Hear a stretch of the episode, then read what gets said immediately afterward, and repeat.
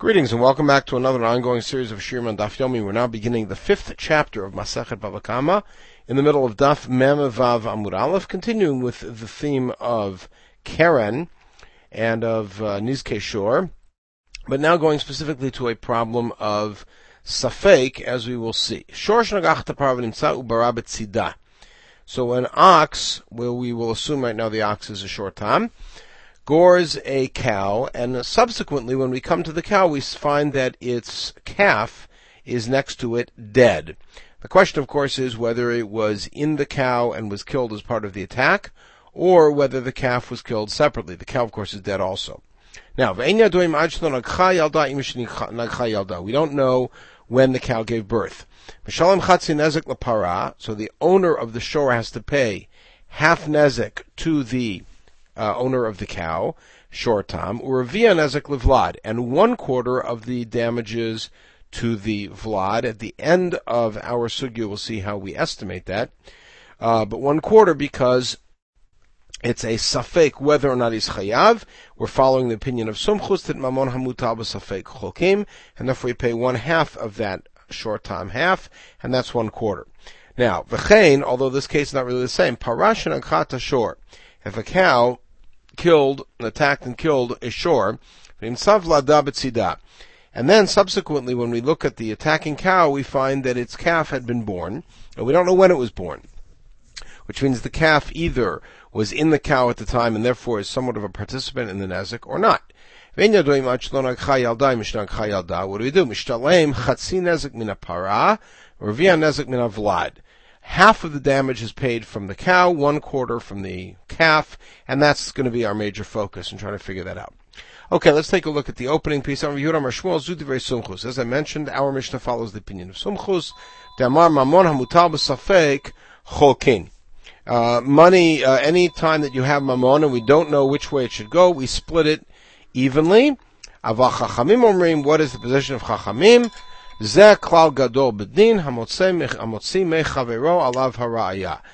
one wants to extract money from another, it is incumbent on the claimant or on the plaintiff to prove his case.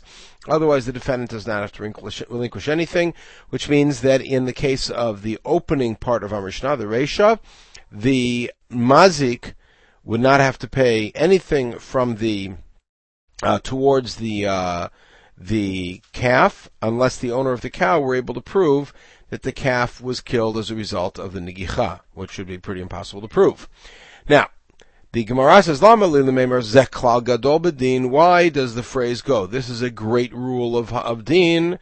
It's. He had to say it. nizak omer bari, umazik omer shema. Even if the defendant uh, is unsure uh, and the uh, plaintiff is sure, Nonetheless, nonetheless, no payment is made unless the accuser can produce ironclad proof. Now, inami, there's another possible reason why we would say this zeklal gadol bedin. For the following case, if A sold a shor to B, and it turned out that the shor was violent, Rav says the deal goes back. The owner could, the seller could say, I sold it to you for shchita. Shchita, we don't care what kind of, how violent he is, he's to be dead anyways. Now, amai, why do we say, um, why does, uh, why do we say, why is there machloket really? Why don't we say if it's a guy who buys an ox liridya for plowing, or it's a guy who buys generally buys oxen for food? For slaughtering. So. So it's a guy who buys for both. Actually, zovin is somebody who who uh, sells for both and both. Nichsata nichsata. Generally, uh, an ox for plowing is going to cost more money than an ox for meat. So why don't we see how much he paid? The answer is lotzricha da okir bisra v'kai b'dame ridya. The value of meat has gone up, and in this particular instance, the prices are the same. So that means now that we can't tell from the circumstances what the sale was for. Rav says since usually oxen are bought for plowing, we follow the rove, and therefore this is a mekachtot. And because clearly, if somebody had stipulated, I'm buying this for plowing, and the fellow said, yes, I'm selling it for plowing, it turns out it was violent, that's a mekach And Shmuel says that's not the case. We'll see why. Now, there's a question on Rav's position. Amri,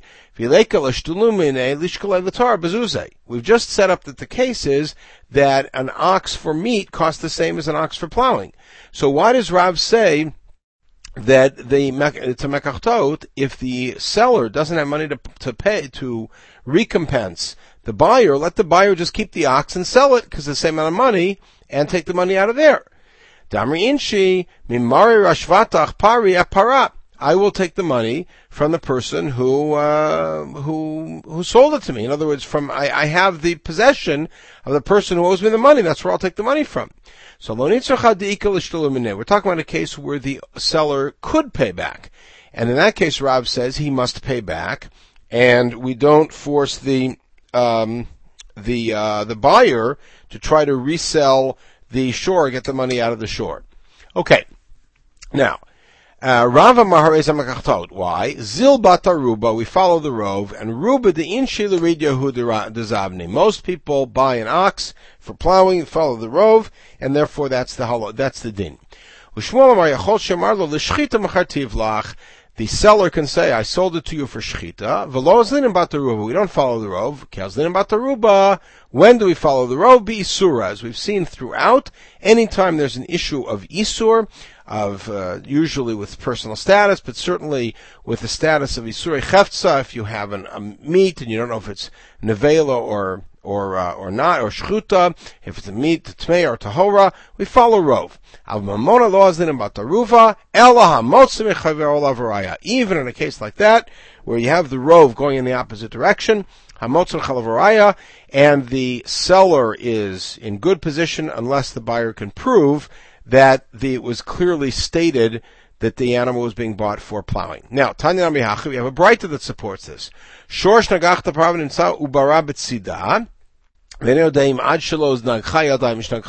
Our exact case in the Mishnah. So now Rav's position, uh, Shmuel's position that Rav Yehuda um, presented in his name, that our Mishnah is authored by Sumchus, is now uh, exp- explica- ex- explicitly presented in a Breita. Good. What's the source for this idea, for this this concept that the um, the defendant is always protected unless the claimant can prove his case? Mibal dvarim yigash alehem. This is in the context where Moshe is going up to Har Sinai, and he says to the elders, "You will be in charge, and if anybody has a case, let them come to the elders." But what, why does it say yigash? Yagish alehem. In other words, whoever is coming with a complaint, he's got to bring a proof. Madgar Rashi, halam alam Rashi says you don't need a pasuk for this. Svarahu, after all, it is eminently reasonable to koivle kaiva azil The guy who hurts goes to the hospital. If a guy's in pain, he goes to the doctor. The guy who wants to change the status and get the money from another guy to him, he's the one who has to bring the proof. So you don't need a pasuk for this. The pasuk Mibal Dvarim Agash is for something else about juridical procedure. How do we know that we when there is a claimant and then a counter claimant. We first listen to the first claimant, deal with his case, process it, and only then listen to the counter claimant. We don't listen to the whole piece, both sides and then settle it that way. So, for instance, if Ruvain is suing Shimon for something and Shimon claims back that Ruvain was already Tofes, then first we hear Ruvain's thing. If Ruvain has proof, then we take the money from Shimon. Then Shimon's counterclaim is dealt with. How do I know we go in that order? Shema mival migash meaning Yigish Dvarav Alehem. Whoever comes first is the one who gets to bring his his proof first. Amrina Hardei, Nahardei say, Pamim Well, sometimes you actually listen to the defendant first. When's that? Vechidami de Kazili Nichse. If his property, uh, is, uh, is going down, and right now, he could sell it if we if uh, we could sell it at a get a better price, but it's depreciating, and if we take our time with it, he's going to lose money. Then we listen to him first. Okay. V'chein parash and ashor. So the second case. Chatzin nezek Why does the text say that if a para attacks a shor and kills it, and the para is then found with its newborn calf next to it, we don't know when it was born, that he pays half from the calf and, th- and a quarter from the, uh, half from the cow and a quarter from the calf. Palga nisko to buy. You have to pay half nezek. What's a half and a quarter? Kula niska nechiriva my vitai. What are you paying three quarters for? Kula niska nechiriva means literally all of it minus a quarter. But it means three quarters. What are we, what are we doing with three quarters nezek here? So Abaya, Abaya says as follows. Abaya and Rava disagree on how to interpret the case. Abaya, first of all, claims that the cow and the calf are not owned by the same person. The calf is from that cow, but the calf was bought as an interest beforehand by somebody else, and so the calf that's born has got a different owner. Here we go. Chatzi nezek, achad mi arba'a benezek. He said, what is chatzi? One fourth. Meaning that there's a total liability of a half because it's short time. So therefore a half of that, which is a quarter, comes from the cow, or a via nezek, meaning echad mishmona benezek. One eighth comes from the calf. The para uvlad dechad ninhu, but it, and but if the para and and the uh, calf calf belong to one person, the bal para, the nizak can say to the owner of the cow, Either way, you got to give me chatzinezek, so give it to me wherever you're going to get from. Our cases where they're owned by separate ones, so the um, the uh, nizak can only get really three eighths out of the payment and not the full half. Why? Because he goes to the para, the owner of the para, and the para will say, prove to me that uh, my para acted alone. You can't, so all I owe you is a quarter. Goes to the owner of the calf, and the calf will say, I might not have even been as part of the thing, so it's going to be one eighth. Now, Bal if the nizak went to the ball, if they were owned separately, and he went to the owner of the cow first, he could say to the owner of the cow, your cow certainly damaged me.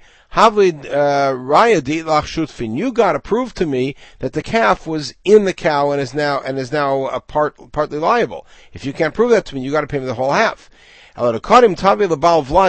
The case must be where the, where the nizak went to the owner of the calf first. The owner of the cow will now say, by going to the owner of the calf first, you've demonstrated that you agree that I have a partner in this damage, which means all you can get out of me is one quarter. Now, Ikadamri, some people say, even if the, if the Nizak went to the owner of the cow first, the owner of the cow could still push him off and not pay more than a quarter. Amarle made yadi I know that there was a there was a calf inside, so I know that my cow is only liable for one quarter, so I'm not going to pay more than one quarter. All right, so Abaya's take is that the essential case is where the calf and cow are owned by different people, and the half and quarter in the Mishnah really means a quarter and an eighth.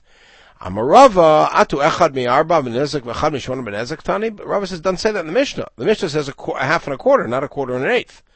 Chatzin ezek v'nezek tani. Ela amar what's Rava's take? Olam apar vlad dechad. Of course, it's a case like we understood in the Mishnah that the para and its calf are owned by one guy. V'achi this is what we say. Ita la para, if the para is around, mishtalim chatzin nezek para. Then you take the para, you sell it, and pay half nezek. But later the para, let's say the para is gone, or let's say the para also died and the veil is not worth anything or something. Mishtalim revia nezek mivlad. You take the vlad, the calf, and you could sell it to pay up to one quarter of the damages, because of course there's a suffix whether this vlad is even a, a player in the game. Now, this is all according in the sumchus. Now, tamid ihave vlad behada kinagcha ilohave. Now, the only reason this is, this is the halacha is because we do not know if the if the calf was inside the cow or not. But if we know for sure that the calf was inside the cow at the time, then you could go to the vlad and get the whole half nezek out of the vlad. That's Rava. So Rava latame, the Rava, that's Rava's position. Para shahizika gova mivlada. If a para attacks, you can collect from its calf and it was a par atta- pregnant par attacked, then it gave birth, you can sell the calf and get all the money from there. My time, what's his, pur- his reason? Gufahi, because a calf is part of the body of the cow. On the other hand, Tanigola Chizika, if you have a chicken who did damage, and let's say you're going to pay me gufo, Eno Gova Min you cannot use its eggs to collect. Why? My Tama Pirshav Almahu. It's some separate part that would happen to be in its body. It's not part of the body of the chicken. Now, the Amarava, now we go back to the beginning of the Mishnah, the first case of the Mishnah, where the ox gored the cow and then we found the calf, the dead calf next to it. And I mentioned uh, when we studied the Mishnah that we will look at how we estimate the payments. Ain shamin the para befenatzu, but We do not estimate what the para was worth separately and what the vlad as a separate entity was worth, which of course would be a much bigger payment.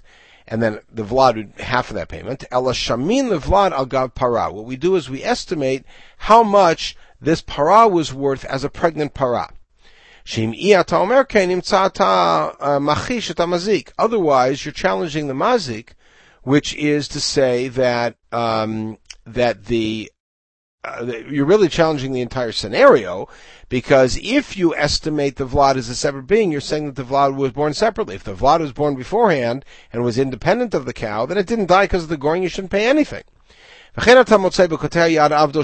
same thing if a person um, hurts or uh, amputates, not intentionally, the hand of somebody else's slave, you don't measure it as a separate hand. You measure it as how much the slave was with, with a hand or without. Same thing if you damage a field and you destroy some of the crops. You measure how much the field was worth with the crops.